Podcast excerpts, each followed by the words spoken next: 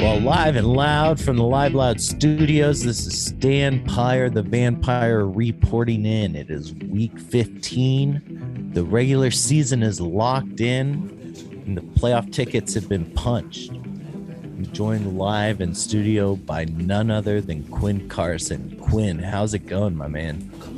Daniel, it's going well. It's our first week of the playoffs. We're going to talk the Ray Lewis League. We're going to talk the Vampire League. And we have a huge special announcement for you this week. We're really excited about this. Yeah, Quinn, between the two leagues, we've got four playoff matchups going on this week. But we've got a reason for Just every single goddamn person in both leagues to stay tuned this podcast. Isn't that right? That's correct. We really have been interested from day one with this podcast, with keeping our league members interested in the activities and the momentum of each of these fantasy leagues. So the fact that we have listeners and you guys actually, you know, listen to the storylines that we're trying to paint and uh, in a sense entertain and inform you all with, this is the big sort of aha moment we had together and it was how can we make it and how can we incentivize the idea of every member in the league continuing to play throughout the whole season even if they've missed the playoffs in their league Yeah, and we can't wait to tell you all about this groundbreaking new idea that we've had coming up right after a word from our commercial sponsor. This summer, in their strongest installment yet, lies a romance between man and woman. Pursued, chased, forced to own up to their feelings, these two must join together forever and ever. Lifetime presents Star Wars The Empire Strikes Back. And we're back. Quinn, I got to tell you, it was about a day and a half ago, and I got a text from you, and it seemed like you went into a mathematical trance of sorts. You're spewing out all sorts of numbers with all sorts of different significant figures. Seemed like you stayed up all night trying to figure out a way to pit the two leagues, the Ray Lewis League and the Vampire League, to pit those two against each other head to head. Is that right? that's correct daniel that was something i'd been thinking about and i wanted to find a way if we could put these two teams or the, excuse me these two leagues together at the end of the season for a grand finale tournament of the year. And so you and i put together a couple ideas how we could potentially you know how we could put together a formula that would find our rankings for a bracket.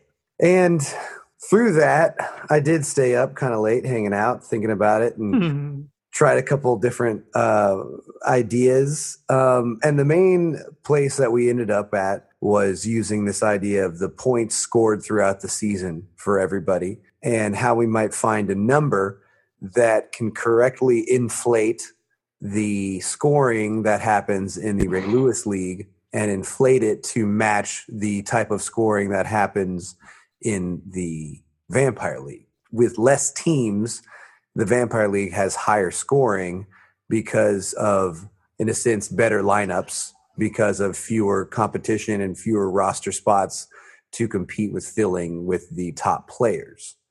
So what we're yeah. talking about is in the realm of fantasy football. You took the fantasy even further, right? Yes, I did. So Quinn dared to dream. We'll see if, much like Icarus, if he flies too close to the sun. But what you did was pretty impressive with a uh, a pen and pad. I'll tell you, I got a scrambled uh, text message, two thirty nine p.m. Central Time. I think that's like seven a.m. on the West Coast. Quinn's got all sorts of figures and numbers here. I took them all at face value as being true. Uh, but Quinn, is you're about to explain, you ended up figuring out what would become the word of the day today for you, and that's a coefficient. Is that correct? Correct, Daniel. And why don't you tell the listeners what a coefficient is? No, so I want you to tell the listeners what a coefficient is by No, explaining by explaining how you came out with a number that would in here I'm explaining Quinn's idea in layman's terms. You came up with a number that could help us compare vis a vis or at face value members of the two leagues. And we tried to take an account as best an English degree and a music degree can how to encompass things like larger rosters, more teams in the league, and differences in scoring patterns between the two leagues. And Quinn, it, seems like you did quite a bit of research to come up with a reasonable data figure that would uh, represent a comparison point between the two. Yeah, I think it's um, first of all, I didn't really find much information on how to create a formula for two separate leagues to compete each with each other one of the examples I found on the internet was two offices, like an office that wanted to have two buildings compete in one league and then have the the champions compete against each other. So when I looked at it, uh, I came up with three different formulas. The third formula is what we've picked today to go with um, through the playoffs, and this formula is going to be used for us to have an equivalent scoring system between moments where a owner from the Ray Lewis League is playing an owner from the Vampire League, uh, with the added advantages of having a smaller league, a different draft style, and more roster spots per team. Uh, the Vampire League has the ability to score more. The Vampire League scores on average per roster spot 107 points, Daniel. And on average, the average roster spot for the Ray Lewis League scores 100.99 points. Sure. So basically 101.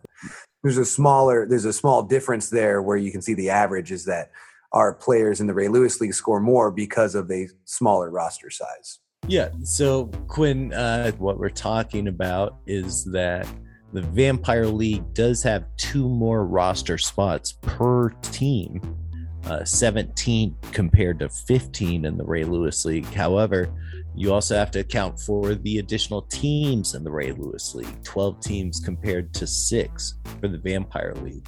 Um, so I think, uh, again, it bears mentioning. I, I think that you do deserve a fair amount of, uh, you know, credit for doing this work. Being a non math person, uh, I contributed marginally. And, um, yeah, you know, so we accounted for differences in roster size.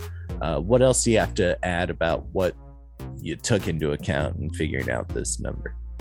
Yeah, the next thing I wanted to take into account um, was the points for uh, throughout the year for the two leagues. In the two, you know, last week we talked about uh, all the the top scoring throughout both leagues and how they you know, factored into the playoff position, right? You know, we pretty much got to look at how the scoring's gone in both leagues. And then we also talked about scoring in the league based on that record that I set in the Ray Lewis League with points allowed against me. You know, I had one of the highest ever. So in this case, this week, the second formula I found out after finding out that basically there's a 6% bump in the Ray Lewis per roster member, like we just talked about.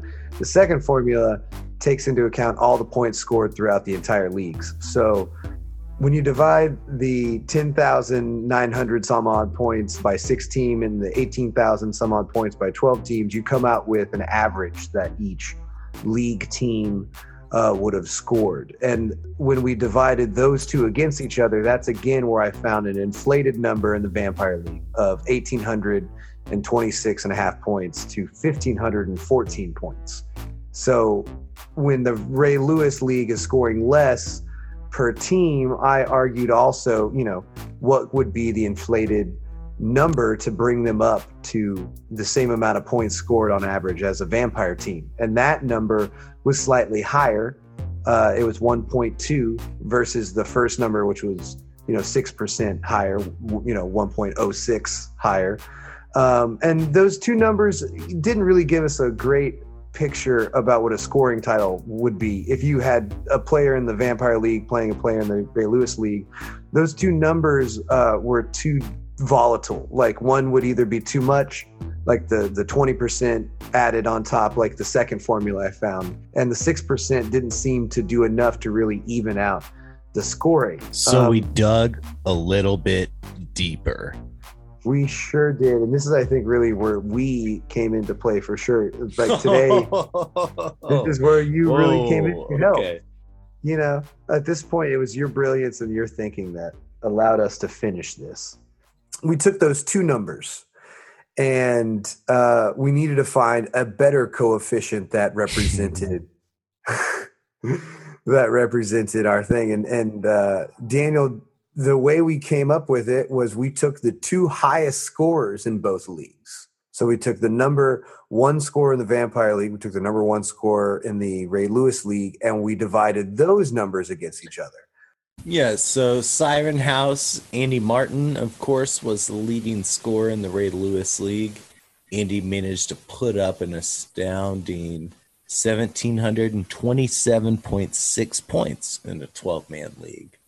Uh, Quinn, remind me who who was the point scoring leader in the Vampire League this year? finishing in week 14 i don't think you were the points leader at any point before that were you? But it was daniel Stan Pyre's back in the vampire league with 1939 is that correct off the top of my head? Yeah yeah thereabouts. And yeah. so yeah like quinn said uh you divided those two numbers against each other to figure out the margin right 1939 on the nose for stan pyre's back motherfuckers. Right. So when you divide uh, those two numbers, it was uh, the inflation rate, if you want to call it that, was uh, 1.11, 11% higher, not 6% and not 20%, but 11%. And that rang true for us. And we checked it against a couple matches that we found throughout the season that might have applied and uh, found that the number was pretty equivalent. And it's equivalent in a sense, Daniel. The last part of the conversation we'll have before we really get into this is that it's equivalent because it's based on the grade in a way of the game. Like if you had an A plus game, or if you had a B game, or a C game, or an F game, right? Uh, you know, those graded sort of areas is where I was like, I want what an A level game in the Ray Lewis League. I want that score. What's that equivalent? In an A level game in the Vampire League. And so that's what we were looking for. And this 11% bump, I think, is kind of a really strong representation of, you know, some of the best players, uh, the most interactive in the league, the people that are, you know, who are active the entire, the entire time and have done well. Um, those are the, the, the, the numbers that we could base off of, like a fully functioning owner in each league. And uh, take into account that you know, if they've scored the highest points, that's pretty much the the ceiling. It's not really a bell curve, but it's sort of grading it by taking those highest scores and making those A pluses, and then finding an equivalent between the two. Yeah, and not to take anything away from the teams that did not make the playoffs, uh, you know the the statistical analysis yields just as fascinating results for teams like Team Kiss and Cousins and uh, Moose Courtway uh, Turd Ferguson. You know, those teams are going to be just as fashion. Uh, ooh, man. Ooh, dry mouth. Uh, Quinn, uh, just uh, one more thing to add before we get to the nitty gritty. Tell us about your exploration into the bracket generation websites uh, in preparation for this podcast. yeah, I would say that, um, you know, I believe we've got almost all, everybody's team emblem next to their name as we uh, continue this bracket. So um, it should be really entertaining. We'll keep an eye on how everything goes. And the way the bracket breaks down is it is of round one, a quarterfinals, and then a four team, four way fatal championship match. My God. Yeah, that's right, Daniel. The top scorer in the final week in week 17 of the season will be crowned the 2021 Fatal Four Way Championship uh, winner uh, for the Vampire Journals podcast. Yeah, now, Quinn, with all that out of the way, we're finally going to get down to taking a look at the actual bracket and the actual matchups. And I can't wait to get to it. Coming up after a word from our commercial sponsor. Now, as Anna's boat rack biz is on the verge of going international, love gets in the way. Coming this winter, starring Reese Witherspoon and Chad Hemsworth, Coat Rack 2. I'm a first take kind of guy, Daniel. Coming this winter, Boat Rack 2. Fuck! All right, Quinn. Now we're back in studio, and I think the first thing that a layman is going to say when they take a look at this bracket is, What- "Wait what a was going second. on with that last segment? Wait." They're going to say, "Wait a second. Stan Pyre's in the one seed. Siren House is in the two seed. Those guys are three seeds in their respective brackets. What the fuck's going on there?" So dig this. Uh, the whole ranking system is based off the entire season uh, uh, points for for each team owner. And what we've done is, you know, all that last segment we had a whole conversation about finding a coefficient that we could use to equalize the you know the the season scoring for a team in the Ray Lewis League up to a team in the Vampire League. Daniel, you had 1939 in the in the Vampire League, but in the Ray Lewis League, for instance, you ended up with 1671. So when we did the math and we multiplied that times 11%, we could find what your equivalent Vampire League performance would have been with the roster that you uh, that you played with in the Ray Lewis League. Bingo. Uh, so in this case, we have a ranking from 1 to 14 of all of these converted scores and how they stand up after the conversion. So Andy was the highest score in the Ray Lewis League. He came in with 1727.6, like we talked about. If you do the equation, which we won't do the equation for everybody, we're just going to talk about their numbers after the equation from now on. Andy 1727.6 times 11% bump finishes him with 1917.6. So he finishes 22 points lower than you, Daniel, uh, in, in this equivalency. So you still outscore him even after uh, this 11% increase is added. And so that's why you're the one seed, he's the two seed in a 14 man bracket. You both get a buy through this week. Right. And so the big takeaway there is that wins and losses have nothing to do with the reseeding in this bracket. This is based solely on points scored throughout your respective fantasy seasons. So it takes a little bit of control and puts it in the driver's seat of the team. You don't have to account for wins and losses, but you still have to atone for how your team performed throughout the season. right Uh, because that's that's it's about you know keeping yourself interested you know this is a tournament that you can win based off of your performance win or lose and more importantly whether you're going to the playoffs or not so for instance i'm talking to myself i'm talking to team kissing cousins we're talking to you know turd ferguson who just missed the playoffs in the vampire league and we're talking to you know kyle and scott these people that finished lower in the league uh, but want to have some type of redemption. Well, we think that we found it here. And uh, Daniel, is there a possible conversation about maybe an award or a reward for winning this tournament? Yeah, absolutely. As commissioner of the Vampire League, I'm always looking to take care of all members of the league. And I hope I'm speaking on Commissioner Fox's behalf for the Ray Lewis League. Now, uh, I say this in confidence when I believe that we are going to confer commish to commish and decide on some sort of uh, recognition or award associated with victory in this bracket. Nothing well, I was would about bring to say, Daniel, kind of like the challenge, you know. Like, do you remember the season of the challenge when uh, they didn't tell them there was a million dollar reward, but it was actually like they told them three hundred thousand, but it was actually a million dollar prize? Yeah. And TJ's like, I want to see if they can really win it. Well, in this case, you know, we just came up with this idea. The two commissioners are going to come up with a reward for winning this tournament. But based on our activity, you know, comments in the chats, your your intensity, you know, re making sure you roster a squad for this week, those are the things that are going to make this award uh, even bigger. This championship belt could be worth even more. You know, it could be things like, uh, you know, uh, positions in the draft, or it could be something of, you know, a preference in scheduling, or maybe it's an extra five dollars or something. You know, uh, somehow here or there. You know, I don't know. Somehow we could figure out a way to help out an auction scenario or something. You know, there, there's got to be an award uh, for keeping everybody. You know, for keeping yourself uh, tuned up and dialed in throughout the entire season. You sound like you're trying to run for commissioner in one of these leagues. No, I'm just.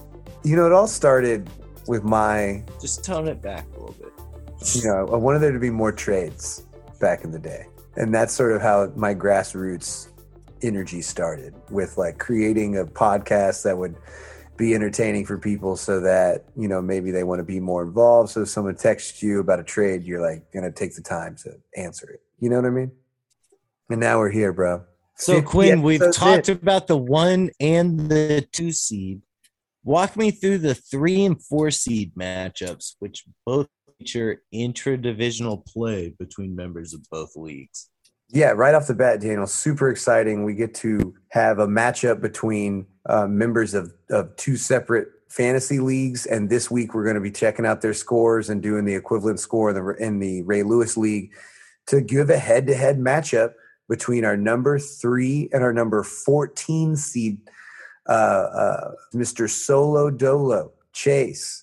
Chase is coming in with 1,907 points, 7.34 points and he's going to be ranked third, and he's going to have a 14 seed against Kyle Sandusky Shower.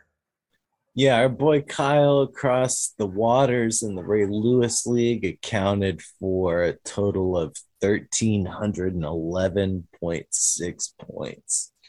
Now, if we take the 1311.6 and multiply it times 1.11, good for 1,455 points. Now, Quinn, yep. that total would not have gone very far in the Vampire League this year. Kyle was a victim of injuries.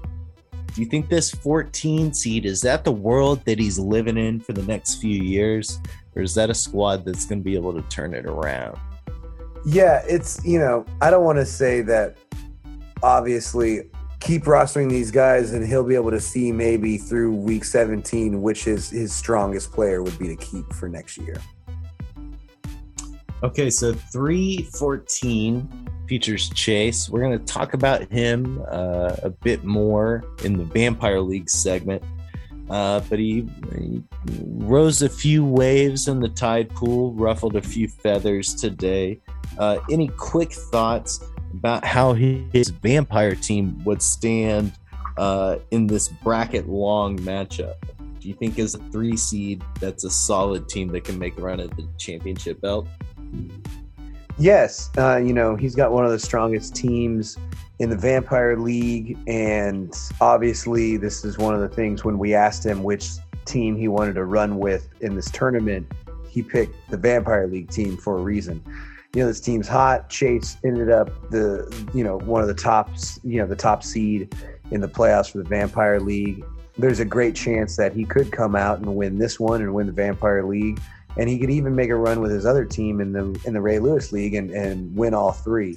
Uh, I also think that this type of tournament with a real reward at the end of it would make people sort of hesitate on sending players into the playoffs on other teams uh, kind of which which happens in both leagues sometimes.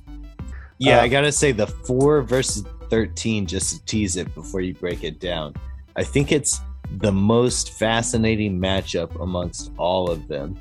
Uh, it is an interdivisional matchup. Features two former roommates uh, and uh, yeah, just two of the biggest characters in the league. So tell us what we're looking at at four versus thirteen. Right. We're looking at number four, uh, Deacon Dorf. Kurt Taylor is going to take on number 13, Team Kissin' Cousin, Sam Kincannon. You know, Sam from his new show. Uh, let me show you something. Uh, let's run that right now. Coming this winter, it's Let Me Show You Something with the Skin Cannon. Sam Kincannon. Sam. I'm the Sam. Sam. The horticulturalist.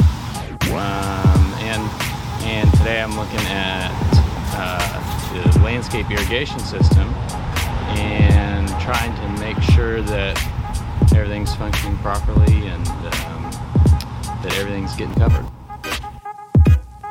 Coming this winter, let me show you something. Covered. With the skin cannon, Sam Kincannon. And uh, we're back. And, uh, you know, Sam versus Kurt Daniel, what do you think about this? You said they were roommates. Do they have some history together? Yeah, so both of them being soccer players growing up, it really divided the household at the Rock House. Um, you know, they were just Sam really appreciated the uh, La Liga, Spanish form of football, whereas Kurt's always been more of an uh, English Premier League uh, Man U fan. And so, you know, just styles clashed constantly. And uh, yeah, I think that it, all of this is going to have to be decided ultimately here and now in this one fantasy football bracket. So Yeah. Kurt's team, you know, Kurt's team for the first time in uh, Vampire League history has made playoffs. He secured the two seed in the league, was the number three scorer in the Vampire League in the process. Came out the number four scorer overall across the board. Uh, Sam Kincannon, Team Kiss and Cousins was my first playoff lock of the season. Unfortunately, that didn't bear out as he ground his way to a 4 and 10 record in terms of total points scored. Finished 11 out of 12 teams in the Ray Lewis League. Yeah, and uh, we're gonna keep abreast of both of the scores in those two games, and then obviously add the 11 point inflation for Sandusky Shower and, and uh, Sam. Daniel, one of the champions of last year's leagues, the Ray Lewis League champion in 2020, Tristan Johnsonville champs, sits at the five seed and he's taking on number 12, Cross-eyed Dilfer, Scott King. Scott coming in with 1,515 points after the average adjustment, and Tristan with 1,816 points after the average adjustment. Gives them a great field of vision for how they might do for the rest of the season, or in this Vampire Journal's Fatal Four Way. Yeah, much like I said last week, Tristan's a team that just don't give a fuck. So, you know, if, if there's one person who's not going to feel slighted by a five seed, I think it's got to be Johnsonville Champs. Um, Totally. Now, across the table, unfortunately, uh, Scott's a real wild card. He's a real X factor. You never know what you're going to get from him. Quinn, I think that uh, we were going to have Scott here in the studio a little bit later. Is that right? Yeah, you know, uh, Scott's got a thing or two to say about the Fatal Four Way tournament. It's uh, his chance to say something in the league this year. Yeah, I can't wait for that. Now, in terms of figuring out a winner in this matchup, um, as much as I do fear Scott on a personal level, I got to say, I think Tristan's team is going to come out on top in this head to head matchup between two Ray Lewis teams. I think Tristan's licking his chops, looking ahead around, trying to get a taste of one of the vampire teams.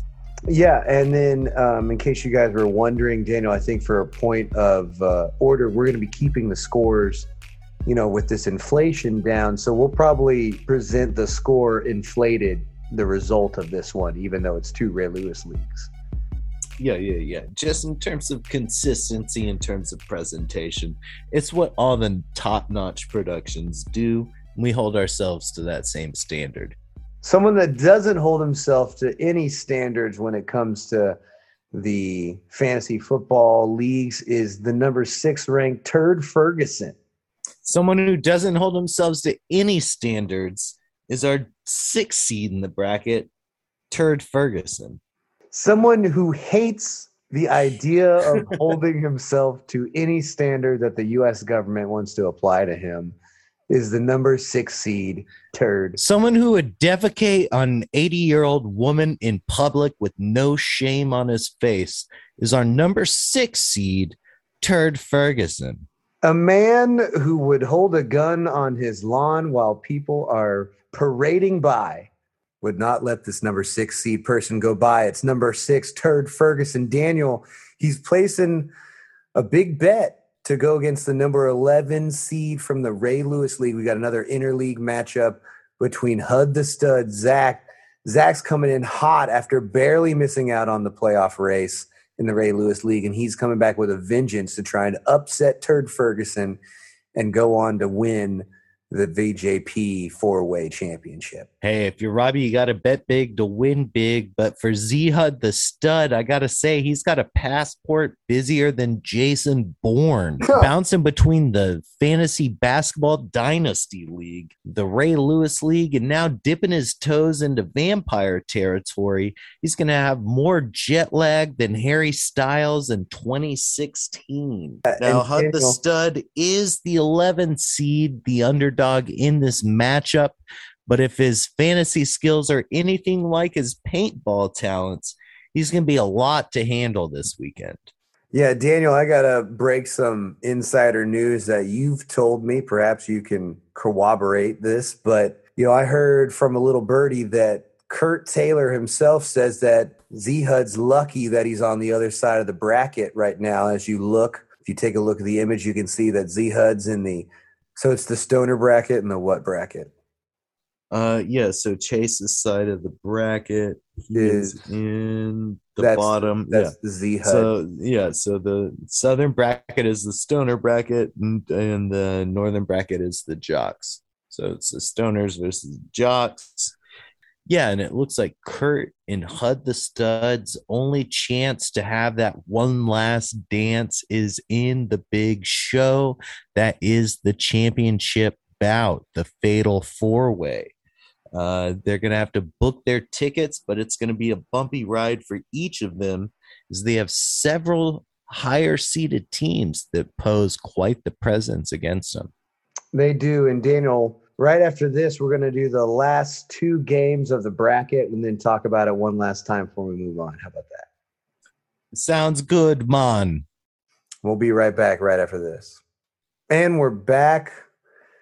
Daniel, when we got done with this bracket, uh, you know, you made a claim that you're going to go win it all. And of course, the way you're going to do that is by scoring as high and as many points as you can in these last four way bout.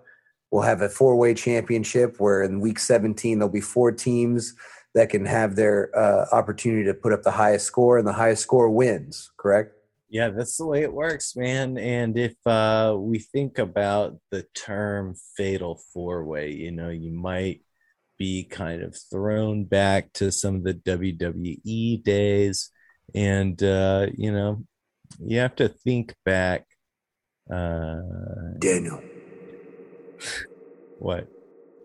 Daniel. Oh my, oh my, oh, oh my God. Scott, is that you? Yes, Jesus Christ, where did you come from?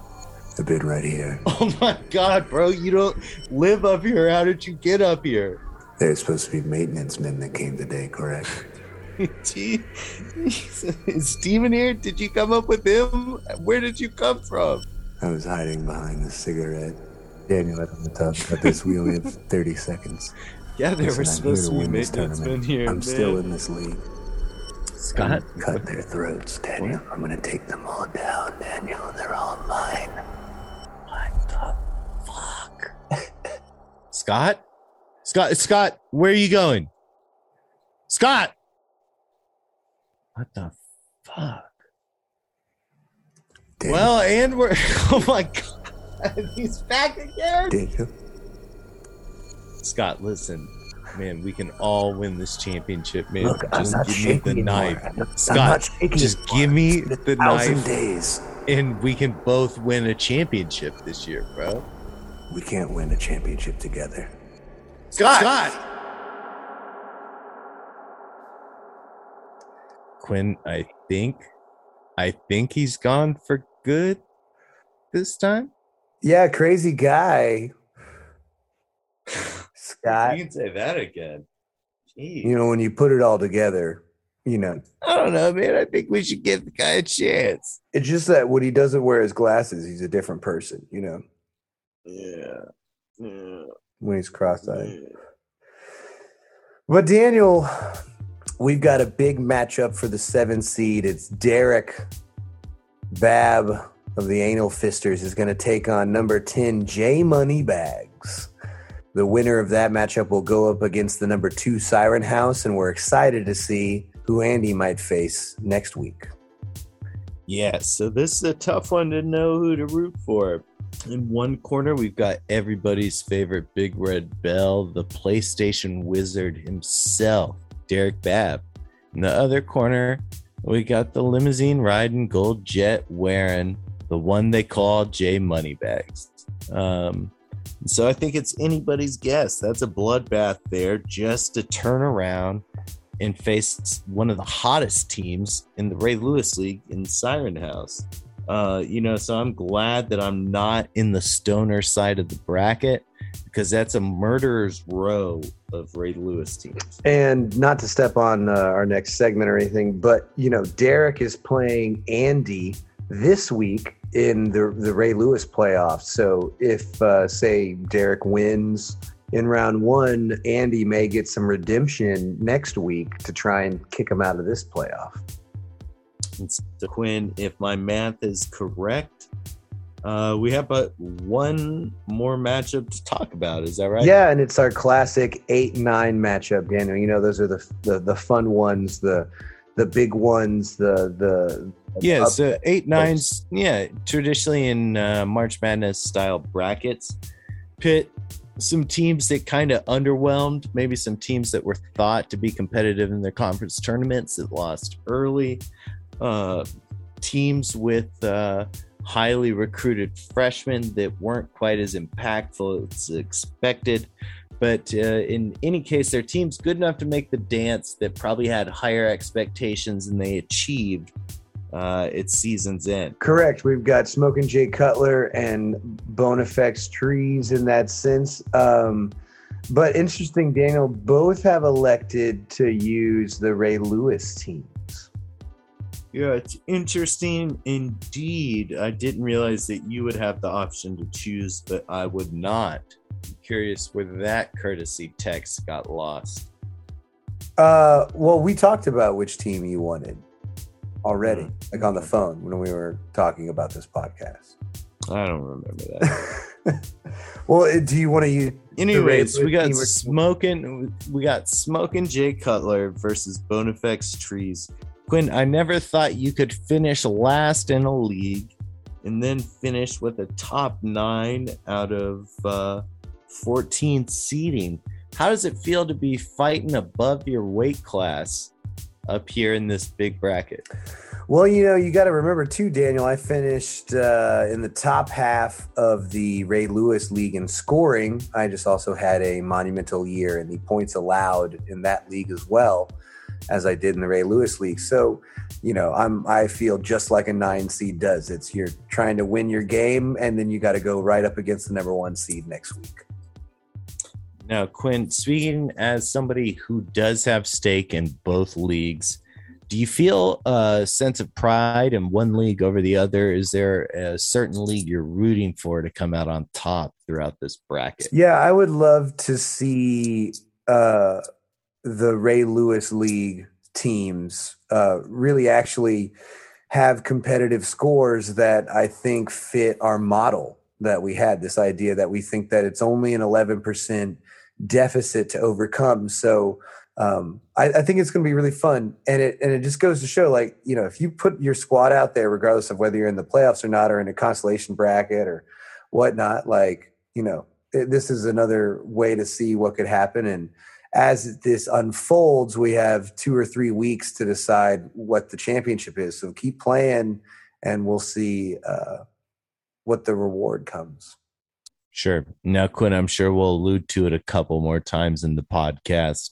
Uh, but what are going to be maybe the most convenient ways for listeners of the podcast to view this bracket? um, in the Facebook Messenger and the Vampire Messengers. I'm going to drop the image of the bracket uh, in the in the comments. Excellent. Don't forget to visit quinncarsonmusic.net for any podcast uh, related questions you might have. right. So Daniel, let's take a quick break. Again, thanks for hanging with us in this. We hope you're excited like we are, folks. We've got interleague playoff fantasy football happening. How crazy is that? Well, Things are going to get even crazier coming up after this. Where's the place to get the hats? Rock City Kicks. Where's the place to get the shirts? Rock City Kicks. Where's the place to get the pants? Rock City Kicks. Where's the place to get the kicks? Rock City Kicks, located at 121 West Township Street. Today's extended break is brought to you by America's Test Kitchen Slow Cooker Revolution. Turkey breast in gravy serves six to eight. Cooking time five to seven hours on low. Why this recipe works, no one will ever guess that this Thanksgiving classic was turned out of a slow cooker when you serve up moist slices of turkey drizzled with rich brown gravy. But it takes a little advance work and a skillet to get it right. We found that it was possible to skip the cumbersome step of browning the turkey breast, but to get a real gravy, we still needed the skillet to build a proper flavor base and make a roux. First, we browned the onion, carrot, celery, and garlic. Then we added flour and cooked it until golden brown, deglazing the pan with wine. Added to the slow cooker with the turkey and some chicken stock this base mingled with the juice, released as the turkey cooked, resulting in a hearty gravy. Quinn, and we're back. And after talking about the Super League, we're going to switch to just the Awesome League. Tell us about which playoff matchups we're going to discuss first. Well, we've got two big playoff matchups, Daniel, and they are both action packed. But of course, we should observe that we had a big mix up at the very end of the week with the week 14 results. And Daniel, you were sitting in second place, but you fell to third. Yeah, Chase, yeah, Chase put up a gigantic score in the final week of the regular season and vaulted himself into a first week bye. And I tipped my cap off to him. As a result, I'm squaring off face to face with my blood brother. Your boy. Uh, my boy, America's boy, Jay Moneybags. Um, you know, I took down Z Hud, the stud, in the final week of the regular season. It boiled all down to a Monday night matchup with the Rams and Cardinals. Uh, and it was a real, uh, real good old fashioned headbanger. And I'm sorry to have uh, shown Z Hud the the uh, the door and uh, made him look forward to next season. Uh, and yeah, my reward was a matchup with the six seed Jay Moneybags. Uh, as we're recording this on Thursday, uh, Money's put up a sizable score of 50 points so far Woo. as the Chiefs and Rams, or excuse me, as the Chiefs and Chargers head to overtime. He's got 27 from Herbert, 23 from Kelce. Uh, and that's a huge start as I'm uh, down DeAndre Hopkins. I'm down uh, Austin Hooper, TJ Hockenson. Uh, and things aren't looking great out of the gate for me against our boy Jay Moneybags. Yeah, Daniel. I mean, it, it was just it's night and day the situation you found yourself in. Uh, I believe you were nine and two, correct? At, at, after week eleven, and uh, the beginning of uh, this month-long stretch, you went two and two, and you know it's just been tough uh, on your team. You know, when I looked at your squad with all the questionable injuries, it's going to be a big question about if you can, you know, get a, a squad to show up. But at the same point, I feel like you're strong enough and potentially deep enough uh, to do so. So I uh, I still think you'll be able to hold court against Jay Money. But Jay, you know, is coming in firing on all cylinders too after last week. So he, he's going to be coming coming ready. Yeah, it's interesting. I mentioned Chase put up a big number in the final week to vault past me in the uh, scoring section uh, of our tiebreaker. Chase finished uh, just a shade under five points, 4.9 points ahead of me in the season standings. Worth noting in my matchup where I emerged victorious against Hud the Stud, uh, I did leave Dalvin Cook on the bench. He went for 40 points uh, last Thursday against the Steelers. Uh, had I played Cook last week, uh, I certainly would have been looking at a second place finish in the standings and a first uh, first week bye. So Chase, you're welcome. and uh, I'll see you in the next round. Hopefully. So yeah, Daniel, you've you know finished third place last year. Uh, how do you feel uh, about your overall chances now? Yeah, it's uh, been a tough turn of the tides in the Ray Lewis League, and uh, it has me questioning if my current uh, stronghold of Cook and Elliott is the long-term future for us. Um, but uh, we're gonna see. I think that guys like Dak Prescott have kind of underwhelmed for me in recent weeks, and it's somebody that I'm really kind of uh, hoping can get us a bounce back here. Cooper Kupp appears to be one of the only guys healthy uh, for the Rams that hasn't caught COVID as of yet. Uh, so I think I've got a lot of question marks. And if our guy Jay Moneybags wanted to make a power play, uh, shake up the house, and try and make a run at the final, uh, he can really take down a Titan here uh, who's off balance this week. Yeah, Jay finishes eight and six, which is the most wins he's had since 2012. So congrats to Jay. Yeah, Jay didn't have to rely on any tiebreakers. He put the uh, thing in his own hands, and uh, he went out there and won it. So, uh, like you said, hats off to him. And uh, you know, I, I'm hoping the best of luck for him. Except that I hope that he loses this week against me. Um, and so, uh, let's take a look at the top side, the northern side of the bracket, and the second of the two matchups in the Ray Lewis League. Yeah, we've got number four Anal Fisters versus the number five team Andy Martin Siren House, the top scorer in the league, like we talked about earlier. Andy finished this season eight and six, and Derek Babb nine and five. Derek currently sits in the lead with a 16 point lead. Uh, Keenan Allen finished with 16 points tonight on Thursday Night Football.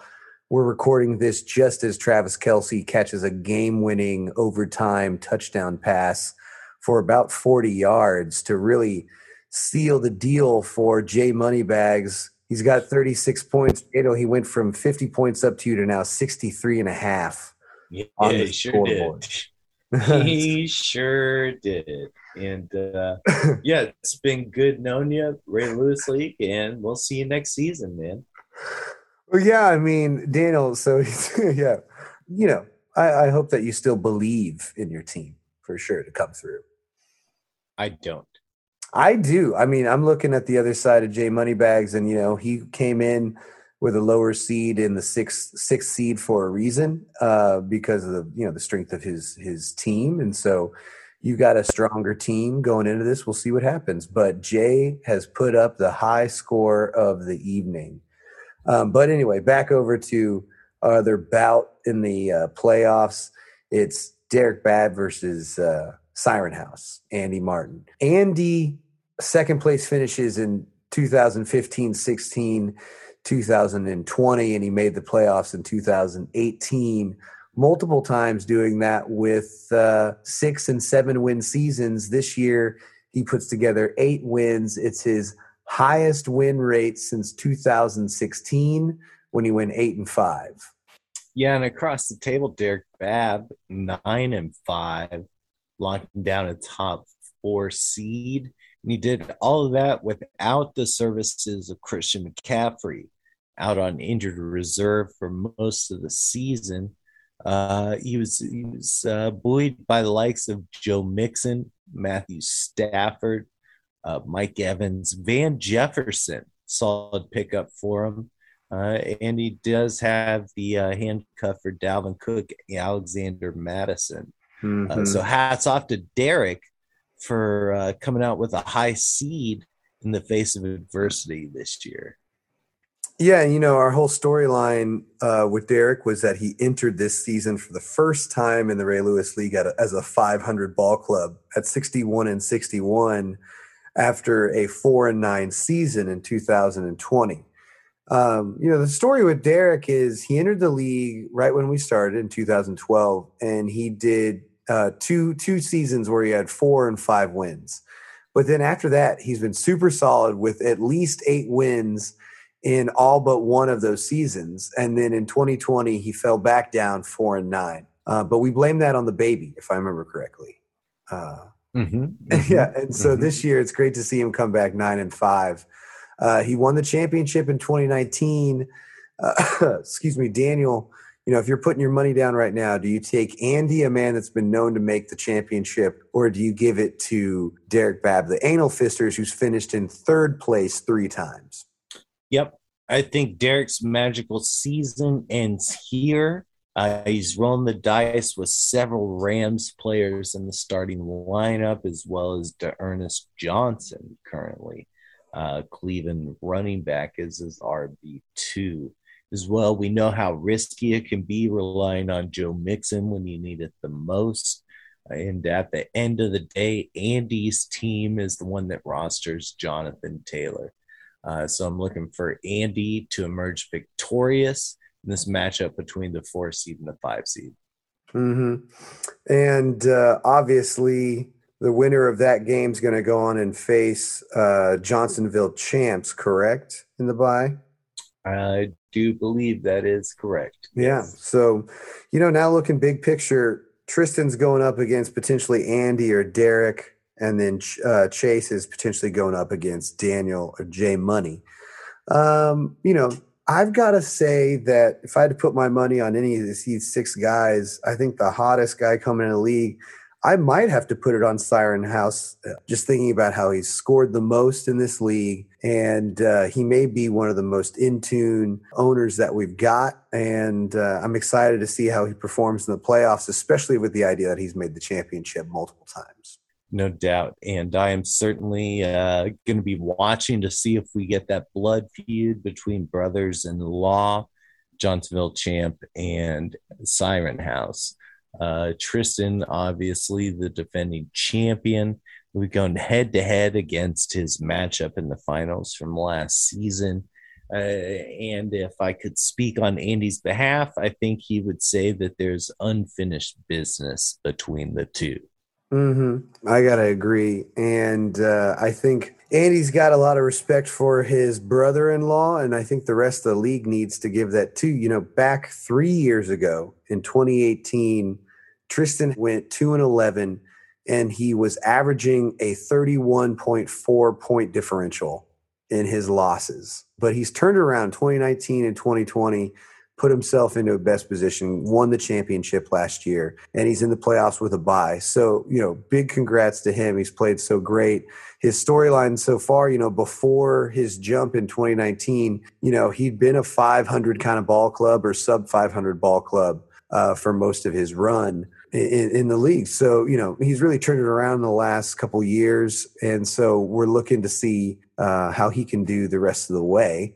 And let's talk about the last player with a with the the bye this year, and he's uh, our weed smoking guy of the week. That's Chase Vickery, Mister Atlantic City Knockouts. Yes. So Quinn, cue up the music while I try and live up to the standard of Chase.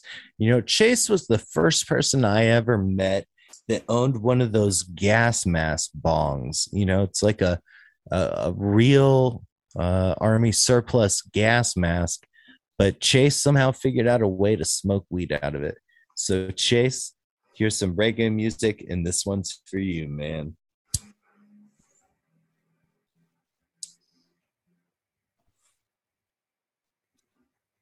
Yeah, I still, you know, it's hard to make me cough like I did that one day. That was a great cough. You know, my first cough uh, was actually on Chase's property.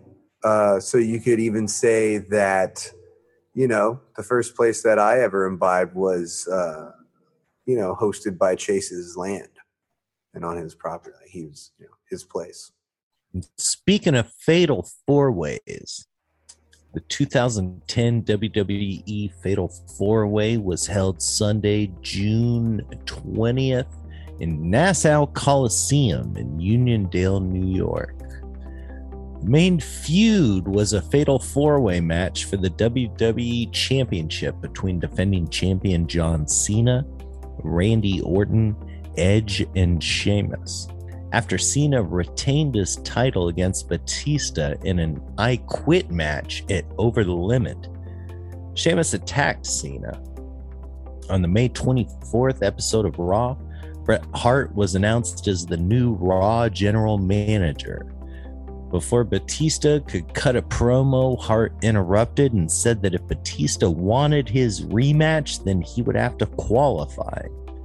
Batista refused to wrestle, citing an injury, and Hart then let Orton qualify by forfeit before Batista quit the WWE. Edge and Sheamus won their respective qualifying matches to gain entry into the match alongside Orton. The following two weeks saw the four wrestlers compete against each other in singles and tag team bouts. In the main event, John Cena faced Sheamus, Randy Orton, and Edge in a fatal four way match for the WWE Championship. None of the competitors stayed in the ring for long, as when one would get an advantage over another opponent, they would be interrupted by another one of the challengers. In the midst of the commotion, Sheamus pinned Cena to win the title, bringing the event to a premature conclusion. And we're back. We're here. We're talking about Chase. Chase had three seasons, Daniel, in a row. He's gone six and seven. Three seasons of mediocrity and sneaking into the playoffs. Uh, finished fourth place in 2017. And then after that, uh, he actually had a third place finish in 2018 at six and seven, but it's been a downhill slump for him since his 2016 championship when he went 10 and three. But he finds himself in the bye. He's looking to, you know, stop. He stopped his losing season streak and uh, is finishing up quite well this year. Yeah, Quinn Chase has turned things around in a serious way. And as I've said several times before, uh, his team is flushed in talent, and he's going to have some tough decisions to make come Keeper Day next season. But as far as this season is concerned, he's going to go half to head. He's going to have to go head to head against Jay Moneybags or myself. And uh, the way Money's team is performing so far this week, I don't think that either one of us are going to have a problem taking down Team Atlantic City Knockouts next round. And Chase, here's the memo to you. It's time to change your team name. Exactly. You know, he actually mentioned this at the beginning of the season, and I feel like this is the season that everybody was, you know, done with it. Uh, Daniel, how do you feel about that title? Done with it. We're done with it. You know, it's just a different era. Uh, we're fine with Sandusky Shower, I guess, but we're done with this one. Done with a few of these names. Done with Facebook Messenger, but I bet both of those factors remain the same next season. And with that, guys, the playoffs are here. Let's see what happens. We'll let you know next week. Please check in because uh, we're going to have some exciting things uh, for our playoff podcasts. And coming up after a word from our commercial sponsors, we're going to take a deep dive into the vampire playoff standings and situation, as well as one final look at the QPC projections. Coming up after this. I'm gonna get some water. Maybe do better this next segment. I don't know. The original Pabst Blue Ribbon beer, nature's choicest products, provide its prized flavor. Only the finest of hops and grains are used. Selected as America's best in 1893, the original Blue Ribbon beer. Pabst Blue Ribbon. Quinn, I'm here in studio with you, and I'm glad you're here because I'm about to introduce you to my brand new segment. Are you ready for this? Shake and bake, baby. So, Quinn, this isn't going to be an every time segment, but it's going to be one of those every time it's on, it's the right time to be on kind of segments. And it's, uh, you know, think of it as Daniel's fireside chat. Uh, picture us as, uh, you know, in a in a hedge labyrinth out in a British field. Uh, think of it as relaxing. And then I'm going to catch you off guard with a question. You ready for uh, the first segment of uh, Daniel's Fireside Chats? I'm here for a D. Okay. So, Quinn, your question is uh, What's the most memorable time that you've been high around a member of Chase's family? Uh, great question, Daniel. Um, let me think. And this is where you uh, cut in like some reggae music, you know. Quinn, you got I- anything for us? Yeah, I think I've got a memorable moment here. It's got to, you know, one of my favorite times where uh, it's got to be when we're driving. You remember? Okay, a couple episodes back, Daniel, we talked about a where I blew a bong out of the bong water out of the out of the bong while I was driving, and I was trying to turn left, and you, I was, you know, you were driving with the wheel, and I was hitting the bong in my hands, driving with my feet. yeah, I remember. Yeah, and you you simply said, "Put on your left blinker," and I just lost it and blew the bong water with laughter out of the bong, out of the piece. Um, well, that road is led to Chase's house, and I would say the most memorable one is us smoking, and you showed me this Tool album, and we're driving down this road, probably going it's like forty miles an hour, and there's about you know half a mile of road to drive before you take a left onto Chase's neighborhood. What vehicle are we in? We're in like uh not the Jimmy, but the, The red nicer truck? red truck. Yeah.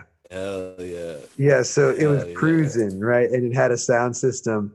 And you're like, I got this new album. And I was like, Oh, really? He's like, it's by Tool. And and I get and, you had listened to it before. And so you're like, I love this track. And you start the album at the very beginning. And it just starts with like drums. And we're like pulling up into Chase's neighborhood almost, like probably a thousand feet away. And it's just you know, just like this craziness. Yep. And you just look Yeah. at me, and right when you look at me, like the vocals come in, and you just scream, "Fuck!" And like it just it took me to another level, and I I feel like we didn't even go inside. Like we pulled right up to the basketball court and called Dan, we called Chase, being like, "We're on the court." Meet just on the court. So that was a memorable time. I guess technically, in front of the parents, they must have come out at some point to say hi, and so we technically were there. Uh, but that was, you know, uh, I don't have too strong a memory. I have more memories of us being too drunk. Like, say, when we were too drunk at the golf tournament in Fort Smith, there was that. That was just you. That was just you. That's too drunk. You were lit too, right, bro? Ooh, you sound desperate. Yeah, sure I was. Right, you and me both, bro. You and me both. Uh, Well, coming up after a word from our commercial sponsors, we're going to talk about why Quinn's drinking is not a problem, but why his lack of wins in the Vampire League is. That and a look at QPC projections after this.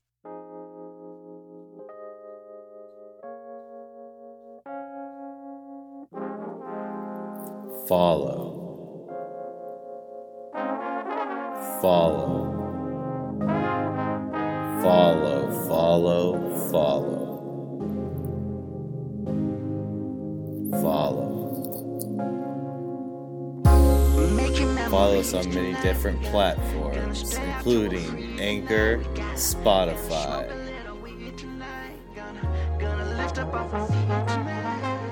we're also brought to you by ZipRecruiter. Follow, Stitcher, soon to be Apple Podcasts. Again, that's Spotify, Anchor, Stitcher, Google Podcasts, soon to be Apple Podcasts, soon to be. Follow, follow, follow, follow, follow. Apple Podcasts. Especially favorite us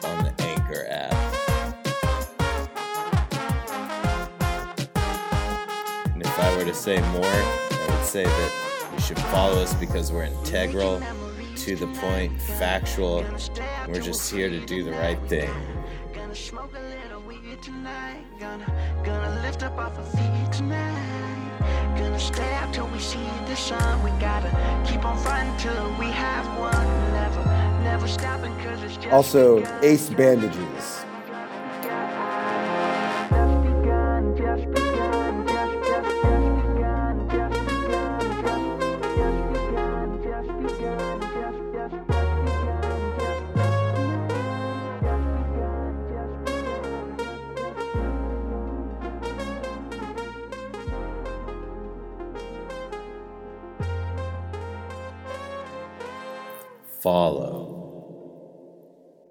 Okay, Quinn. So we've talked about playoffs in one league. Let's go ahead and take a look at the bracket in the other.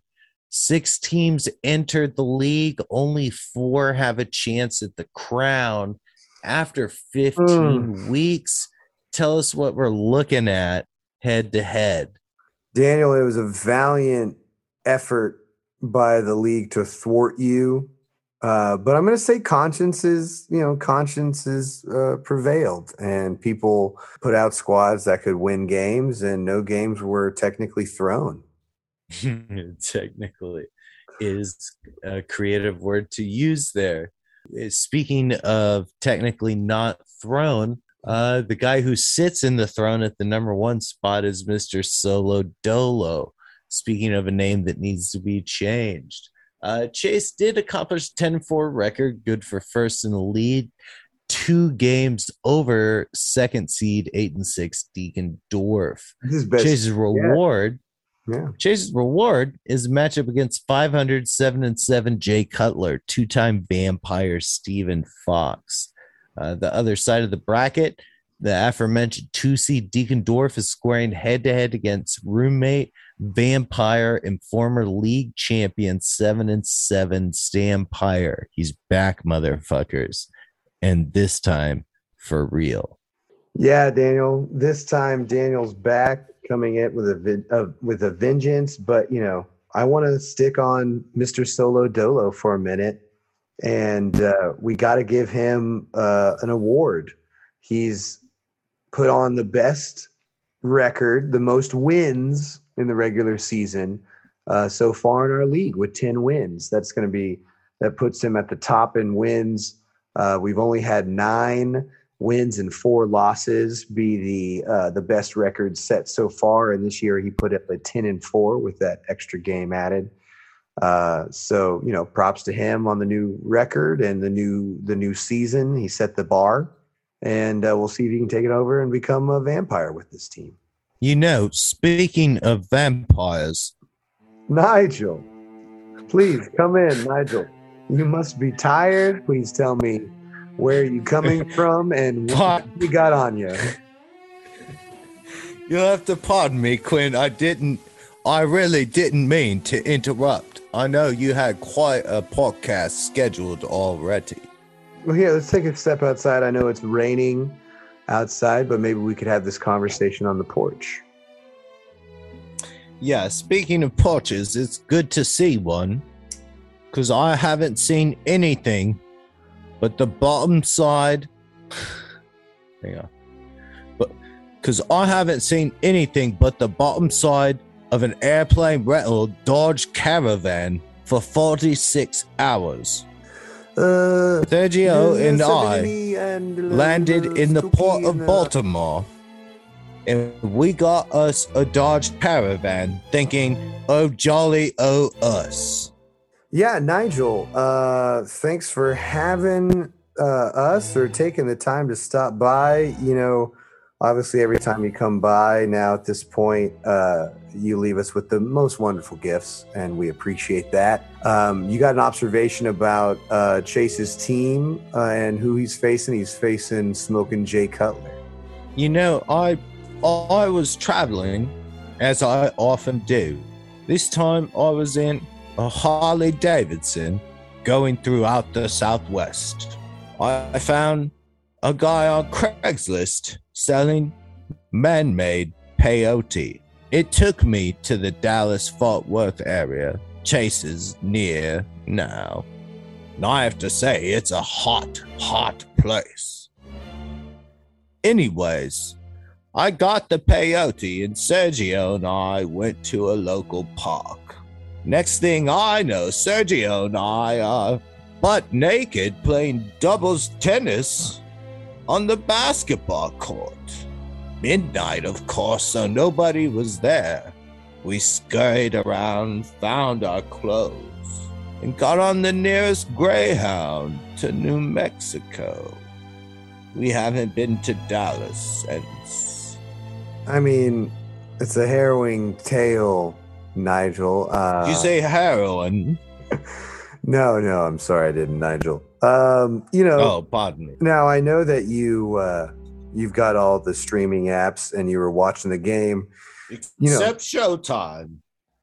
Still on the fence about that one. Right. Uh, well, you know, let's talk about the game we've got so far. You know, we've finished Thursday night football, and currently it's 49.4 for Mr. Solo Dolo versus Smoking Jay Cutler's 23.4. They had Herbert Mahomes and Keenan Allen playing, but surprisingly enough, due to the season ending surgery for TJ Hockenson, Smoking Jay Cutler is without a tight end. Is this going to be a fatal flaw in his team?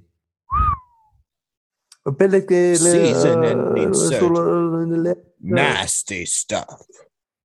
Sergio had a, a season of teaching in France that was ended early, banging a student, of course.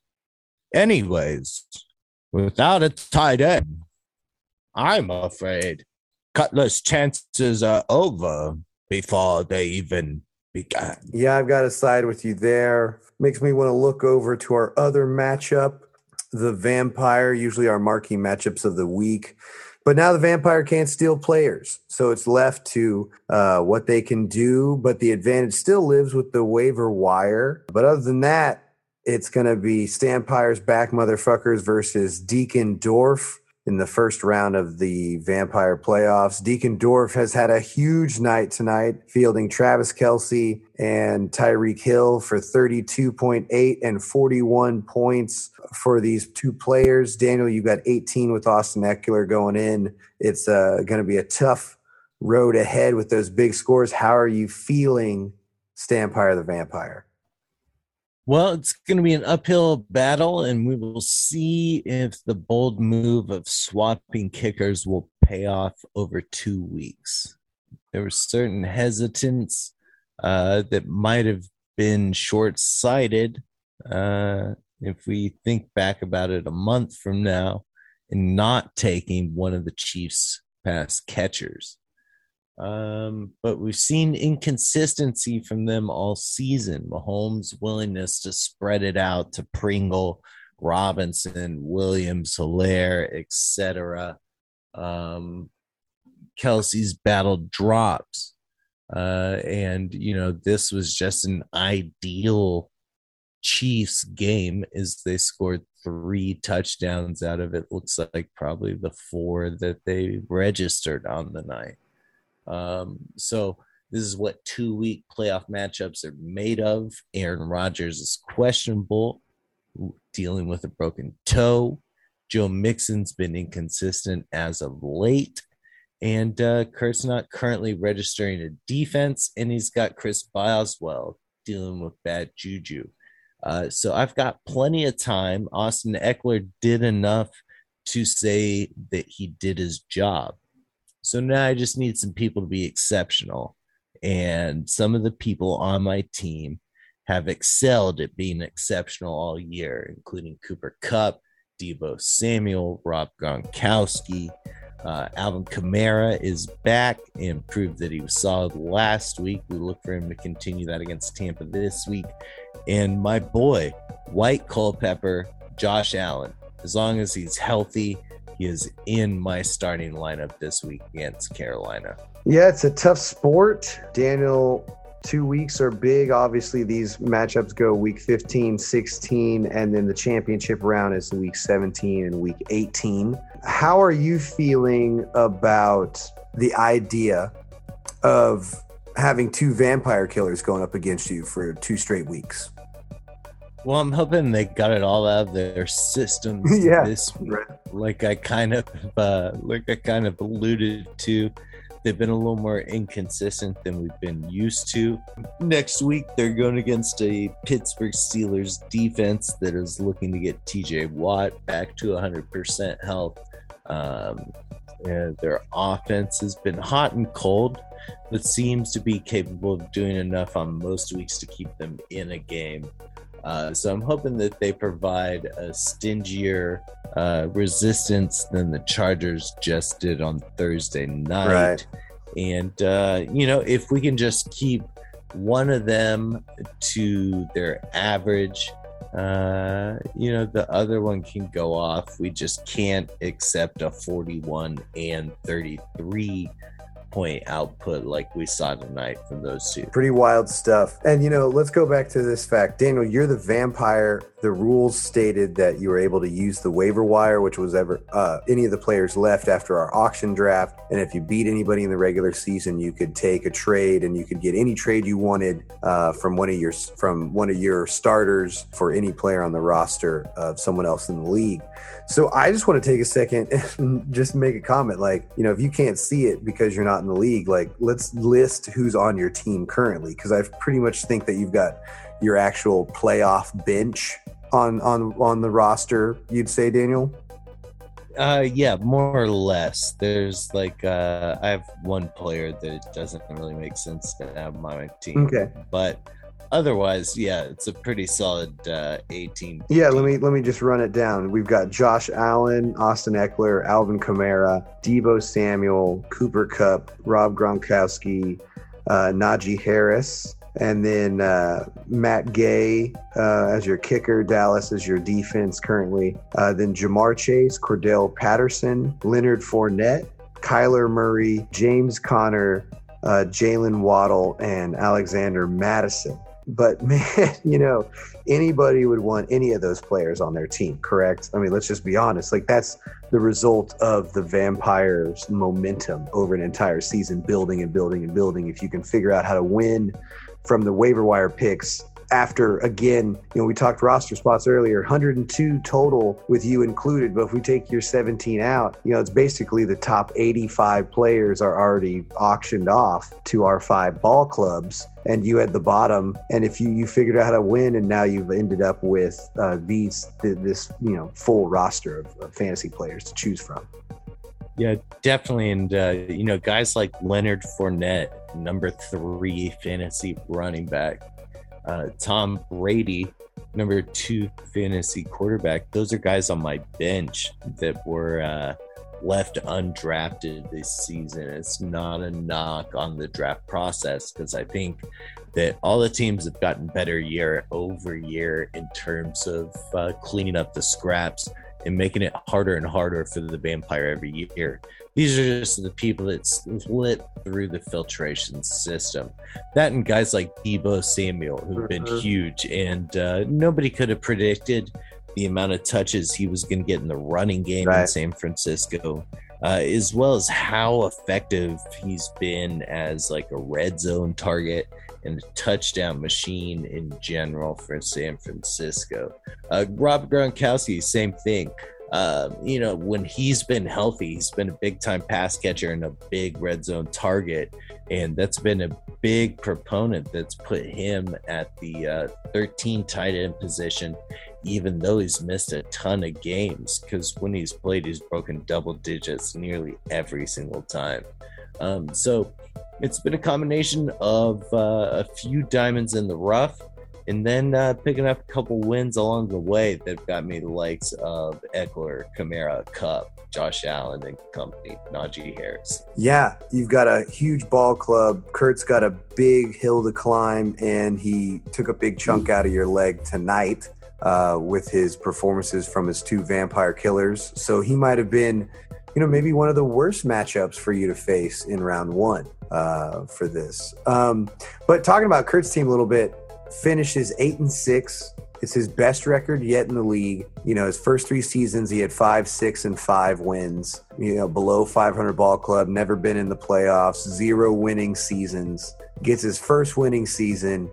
Uh, and speaking towards his ability to become the vampire with eight wins, you know, uh, no one with less than seven wins has ever won the vampire tournament. And so it's important to see, uh, you know, uh, other than the vampire, he had seven wins, but really any of the the other times when Steven won, he had nine wins, and last year you had nine wins. So Kurt, uh, you know, has an opportunity with his eight wins to, uh, you know, really compete for for a title. Yeah, no doubt. And, you know, it's been interesting to kind of compare the past seasons. It felt like uh, it felt like there was more parity this season between the teams, but I don't know that that actually bears out. If you look at the season over season standings, I think there's been more seasons where there's been a cluster um, and uh, a, a smaller margin between last place and first place. Uh, but it felt like everything was competitive from start to finish. And uh, Quinn, I'm not just saying this because your team would ring true with this, but it felt like uh, a lot of things just hinged on a few weeks of injuries and losses to the Vampire. Yeah. Um, you know, I think uh, we're going to have to see how this last one, you know, goes out over two weeks. If you had to put your money down, Daniel, you know, do you see yourself uh, repeating as a vampire currently tonight? Negative. Um, I think Steven's team is probably the only team I could easily beat, but Curtin Chase is just a toss up. So uh, we'll see. Yes, Kurt got a big jump this week, and Chase's team has Jonathan Taylor on it. And so that's uh, a lot of vampire killers across those teams. And then even if you, you know, if you squint your eyes and uh, look, you rub your eyes and squint and look at uh, Steven's team, you can convince yourself that Saquon Barkley or Mike Evans could be vampire killers. So uh, there's uh, not an easy path to a championship and a repeat for the vampire. Uh, so I'm excited to see how it plays out no matter what. Um, let's uh, let's go. I'm excited. I love it. It's going to be exciting. Uh, next couple of weeks, we'll see what happens, how this playoff bracket develops, and you know, I think the last thing we should check out is the QPC projections. Yeah, absolutely. Are the uh is the FCC calling for a commercial break? Or are we just rolling? I think yeah. through? Let's take a break, and uh, we'll be right back right after this. ESPN the Ocho, always 100.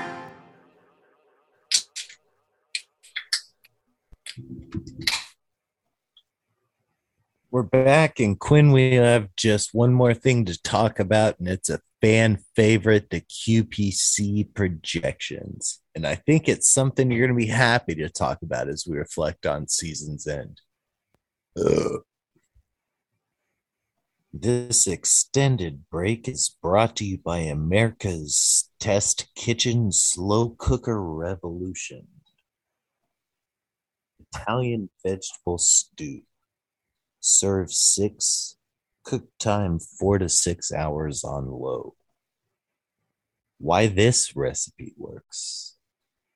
Creating any vegetable stew in the slow cooker so that the vegetables remain bright and flavorful requires just a few tricks. For this Italian inspired stew, we found that we needed to brown the eggplant first, or else it was soggy and wan tasting in the final stew. Since we had our skillet out already, we added more oil to it and browned the chopped tomatoes, which gave them a deeper flavor, along with a little tomato paste and the aromatics and oregano. The potatoes cooked perfectly in the stew without the foil packet given the short cooking time, but we needed to add the zucchini at the end to ensure that it remained green and crisp tender. Serve with garlic toast, quick polenta, or focaccia. Serve with garlic toast, quick polenta, or focaccia. Yeah, Daniel, I'm super proud of uh, how we ended. I ended it super strong. Ended three and zero last week in the QPC projections. Well done. Well done. Thanks, my man. Now, I'm Uh, going to guess that you didn't get the projections right as to who the vampire would steal in the final week of the regular season. no, that I so I got completely wrong, um, but I feel like that was based off of a lot of uh, commotion uh, between the five families and the vampire last week. But no, Uh, yes, in terms of our QPC projections, last week's matchups, I all guessed right. I thought you would go down and be victorious uh, over Kurt, which was true. And I had me uh, losing in the final effort against uh, Smoking Jay Cutler. And to top it all off, Mr. Solo Dolo took out Robbie Courtway and uh, actually ended up knocking Robbie out of the playoffs. Okay. So you went 3 and 0 in the last week of the regular season. What did that take your record to at the end of the year? All right. So, yeah. So, yeah, Daniel, I ended uh, with a record in the QPC projections for 2021 at 24 and 18. And that's good enough for a 57% prediction rate. Now, tell me if you have the stat available, what were your forecasted season records for each team? Uh, yes. So that was also something that I could add up at the very beginning of the 2021 season. I did these projections, projected out every game for the whole season, and I had uh, and Jay Cutler finishing strong uh, at 11 and 3, Mr. Solo Dolo finishing at 9 and 5, and Longbone Shorty finishing at 7 and 7, Deacon Dorf at 7 and 7, Stampire's back at 7 and 7, and uh, Mr. Turd Ferguson finishing at 1 and 11. Okay. So you're one off on three of the people. I think you had Jace at 9 and 5. He finished 10 and 4. Right. Yeah, yeah. Deacon Dorf at seven and seven. He finished eight and six. Right. But then you hit the uh, hammer on the nail with Stan Pyre at seven and seven. Correct. Um, so, you know, you you missed a bit on yourself, Robbie and Steven. Uh, but the top half of the league, I gotta tip your cap to. You kind of forecasted that. Yeah, and you know, I, I was setting records all year you know, obviously I was the first player to go one in eight. Oh no, excuse me, that Robbie did that in the first year. Um, well, I turned it around at least. You know, I got four wins out of the year uh, this year, Daniel. So you know, not the worst. Uh, not the uh, not the worst year in the vampire year in the vampire league, but it's going to tie for the second worst year with the most amount of losses. Uh, uh, to ever go the second most amount of losses. Uh, the only other person yeah, and- to get nine losses before that was me in 2019 when I went four and nine. Um, so you know, it's been a good ride, uh, up and down years, eight and five, four and nine, seven and six, four and 10. So hoping for an up year next year. Now, I think the biggest question that fans of BonafX trees are going to ask is they're going to look at that record one in six at home this season. what do you have to do to win back the home crowd? What do you have to say to rumors that there's a potential ownership swap that maybe you're backing out of the league? Uh, and that maybe you also might be looking at relocating the team. Uh, what do you have to say to your fans after a one in six showing at home? But I, you know, it's such a crazy. I don't even know why they provide you stats like that in fantasy sports. I, I think it was a good year for me. It ended up okay. You know, I've got a losing record in the Vampire League.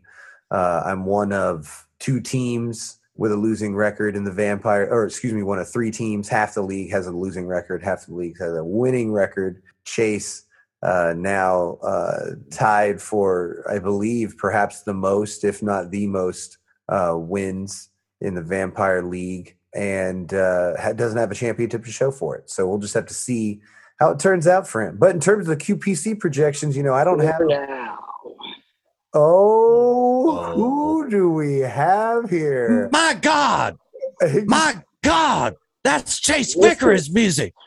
Mr. Solo Dolo himself. Oh my God, Chase Vickery. It's so good to have you here. Chase, we're talking the QPC. I finished 3 and 0 last week to finish the season strong and finished the entire uh, QPC projections with a 57% uh, prediction rate. That, that, seems rather strong for uh, somebody who makes those projections at the beginning of the season. So congrats on that, Quinn. Yeah, thank you. I appreciate that. It was really fun doing it. You know, I, I wish you know maybe you know sometime we could create even like a little bingo card some season. You know, perhaps everybody could get involved. You know. Now, Quinn, I'm going to put you to work since Chase is here. I'm going to ask you to cue up the reggae music one more time. Chase, the Smoke Lord, I'm going to take one in your honor right now. Yeah, me too, Chase. That Chase, I already agreed to before you came on camera that we're not going to push you. So, Daniel, we're not pushing Chase on much. We're just happy to have you here. You know, you find yourself in the playoffs in two leagues. You even find yourselves in a third playoff that you haven't even heard up heard about yet. So we're excited to see how you do in that one. And uh, why don't you talk real quick about how you feel about uh, yourself winning a bye in the in the Ray Lewis League? Feel really good about the Ray Lewis League. Um, I don't really think my team's the strongest on paper. Um, I think our points for on the regular season kind of reflect that. Had some injury um, issues throughout. I believe all our running backs have got injured at one point or another. Um, but I've, I've been really proud of having uh, Josh Allen, Nick Chubb as the keeper. I think that has pushed me. I think a strong quarterback in the Ray Lewis League is worth a lot. And um, yeah, I, I, felt pretty good. And I'm glad we got the bye because um, it's going to be a hard run to make it through the playoffs. A lot of hot teams, Siren House, Big Red Bells are already, always strong. And then uh, the Johnsonville Chumps, as uh, Daniel likes to refer to them, are uh, rather rather uh, strong as well. So uh, I, I, think it's an uphill battle. Enemies in one especially with D'Andre Swift hurt. But um, yeah, I mean we have a shot. No, Chase. We're there. Me, that's all you need to be. Chase, let me ask you. You mentioned your keepers, and you mentioned D'Andre Swift. Uh, I've alluded yeah. to it several times. You've got a really, uh, really pretty dense team. We've seen Kittle win healthy. Uh, seemed like this is number one tight end in the sport. AJ Dillon on the rise. Ja'Marr Chase, a stud in Cincinnati. Uh, you felt good about keeping Josh Allen and Nick Chubb coming into this season. Do you feel like those guys are locks as keepers going into next season? I feel like you've got a lot of thinking to do before draft day next year. I I really do. I I've actually I've considered swapping a potential keeper um, for maybe somebody with higher upside, maybe like D'Andre Swift at the end of the season, um, just because he's been playing hurt, and I thought maybe I could get somebody that would help me in the playoffs. But um, yeah, I'm really not sure. I, I think it's between four guys. It's probably uh, Kittle, Chubb, Allen, and Swift. Um, I'm really not sure which way I'm going to go at this point. Yeah, well, fortunately for you, you got a long time to think about it between now and then, and you've got a long time even between now and your next matchup there uh, with the week bye and uh, auto advance into the semifinals. So I want to ask you about the matchup where you are in a playoff matchup this week. You're going head to head against two-time vampire, seven and seven, smoking Jay Cutler snuck into the playoffs as the four seed going against you this week. You're said uh, that you're a big fan of Andy's team, who's been riding the hot hand of Jonathan Taylor. You've been blessed with the same thing in the uh, Vampire League. Chase, tell me, you're a financial man, you're a business minded man. Tell me, try and describe to the listeners what an advantage it was to get Jonathan Taylor for $5 in an auction league. Tell us tell us in layman's terms uh, what an advantage that gave you from the onset. Well, it, has been huge. Um, I I think if anybody who listened to our draft podcast knows that I had numbers on auction values on all my guys that I was targeting coming into the draft. And I believe I had Jonathan Taylor up in the 20s, maybe low 30s. Um, so I saved, got him at about a fifth of the price of what I was anticipating I could possibly spend on him. So I got to move that money around. Um, I got, I had a stacked wide receiver room all season, and I think that has really helped uh, prevail me to the number one seed in this league. Sure. And uh, let me add, Quinn, I'm sure you've got questions, but let me add one more thing. Chase, I think the one other thing that stood out to me uh, that you've really thrived at this season has been your maneuvering in your successful trades. Uh, it seems like you've always been there to be active when somebody had an injury and needed somebody who was healthy. It seemed like you upgraded from B and B plus players to A plus players several times over the season just because you could provide a healthy alternative. Uh, tell me how successful you felt you were in those trades throughout the season. Um, I think trading has been a huge part of my success this season. Um, my mantra going in once I had was fairly confident I was locked into the playoffs, and uh, I did not think that I needed to win every game every week. I thought I needed to build my team for the playoffs. So if somebody was on a bye or had an injured back and needed help that week, I might trade my back that's active that week and maybe get one of their backs coming off of an injury or on a bye week just so I would have that stronger player down the stretch when that person was in maybe a more of a win now mode.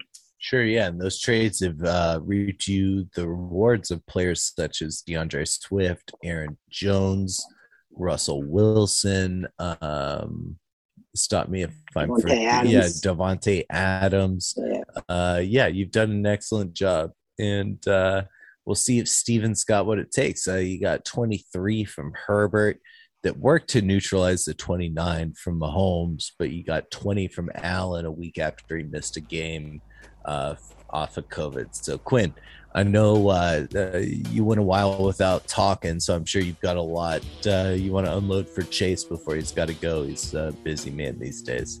What do you got, baby? Yeah, Chase, you've been a listener of the podcast this year. I just wanted to hear your thoughts about where, you know, maybe if you had any favorite moments uh, from the pod. Favorite moments from the pod. Well, I, I like the QPC projections every week. I'm uh, big on uh, the, seeing what you think and who, who you have anticipating winning each matchup each week. Um, the commercials are always fire. Those are those are the best that come with any pod that is out there.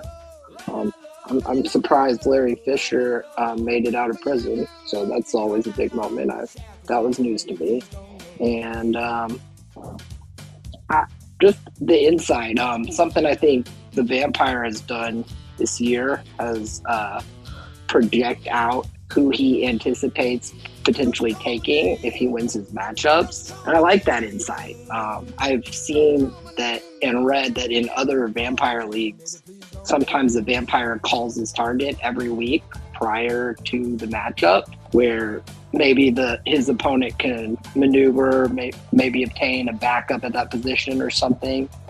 I've, I've seen that in other leagues, so I, I, I like how Daniel and the, the vampire has been calling that out. I like it. So, Chase, you know, if you were to become the vampire, are you ready to take on that role on this show? My, my time is valuable, but um, I, I will be more active in the pods when I am the vampire. Um, I, I, feel I, I can't mess with the chemistry of the two hosts. Um, they've got a good thing going, but yeah, I'll, I'll probably pop in a little more from time to time uh, next season when I am the vampire. I like it. Daniel, Chase, it's been great having you guys. Uh, this has been a strong episode. The playoffs are upon us. Three huge brackets the Ray Lewis League, the Vampire League, and the Vampire Journals Podcast 2021 Fatal Four Way Tournament. We can't wait for all this stuff. It's been great having you guys.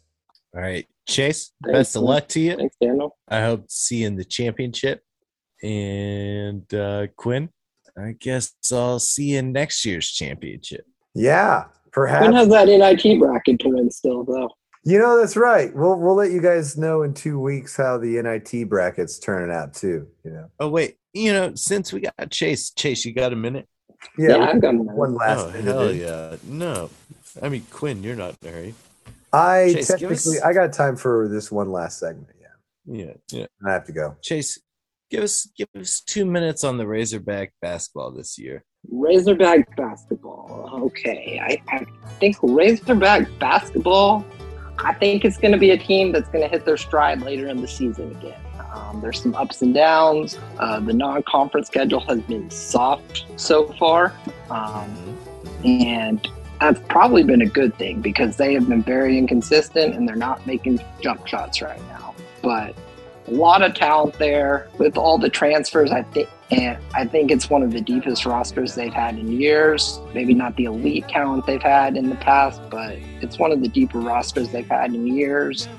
And I think if you get all those guys gelling by the time it hits late February, early March, you get in a good position to make a run in the NCAA tournament. And I ultimately think that's think that's what they have the talent to do. Um, it may not be Elite Eight again. It may be a Sweet 16, maybe round of 32. But I do think they're going to be winning a game in the NCAA tournament and potentially and more than likely playing on that second weekend in March. Do we know who our best player is? I don't really think you do, honestly. Um, JD Notae is the easy answer, but he's a microwave. Very up and down, inconsistent. So I really don't know. I love what Au'Diese Toney has shown um, in the early season here. Um, just an energy guy, but I don't know. I think he's playing a little over his head right now, honestly. Um, I still think there's an opportunity for guys like Devo Davis to play better down the stretch. Jalen Williams does it all. Um, I think he's one of our better players. And then um, I think Stanley Umude is probably going to pick it up down the stretch as well. And he might turn into one of our more consistent third or top three, four scoring options. Then, of course, Chris Lykes. Um, No, I hate Chris. that Light. guy's a scorer. That guy's a scorer, but I, I he, he just I I don't know. I I don't know what to say. Okay. him. Like One last question, I feel they take advantage of. and this is for Chase and Quinn. It's to fill in the blank. Jalen Williams is the best athlete to come out of Fort Smith since blank. Hmm, great question. I'm Don't say you, Isaiah and don't you say gonna say Scott, Isaiah and don't you Joe, say yeah. Scott Eady. No, no. If I would say, you know, in my heart of hearts, I'd love to say it was Matt Jones, but it's Okay, not- let's Yeah. take Isaiah Joe out of the equation since they technically played together at Northside. Oh, okay, yeah, that's that's fair. so now we're talking Matt Jones's, Slick Shelley's. Well, if Matt Jones didn't technically live in Fort Smith, if he's from Van Buren, He played Good- at good. Northside. could we even count that? He Okay. counted for We're, we're counting counting it right now. Okay, I mean, I gotta Oh. go with Matt Jones, right? Or, you know, yeah, Matt Jones, Matt Jones, Matt Jones. Um, what about Yeah. what about didn't Matt- Tara Brady's little brother run track at the University of Arkansas? he did? True. Yeah, but are track athletes real athletes? Hot takes. Well, all right. I'm uh, gonna go with Matt O'Neill, state champion Matt O'Neill. Wow. He was a Division One baseball player slash football state champion quarterback. Yeah, we got, you know, we were close. All right. You Thanks, guys Chase. didn't ask me what my answer was. Oh, what's your answer, Daniel? what is your answer, Daniel? My answer, Priest Holmes, Eh, Holmes played. but but but he didn't go to high school. Jahlil Okafor. That's it. That's the answer right there. Julio Okafor. He moved away in third grade, but I saw him in his uh, first grade um, basketball playoffs, and man, that guy could dominate. Yeah, good dunk already. He, he was a foot taller than my brother on the court, but I mean, and they were guarding each other, so he had a bit of an unfair advantage at a young age. But man, that guy, that, that was one of that was the most dominant basketball player I ever saw in the Fort Smith Boys and Girls Club, and I had seen quite a few uh, basketball players. You watched me play a couple Boys times. Club. Yeah. Yeah. Chase, do me one last favor before we go. Say, say, we'll catch you guys next time on the Vampire Journals podcast. We'll catch you guys next time on the Vampire Journals podcast. Fuck yeah. Fuck yeah. Fuck yeah.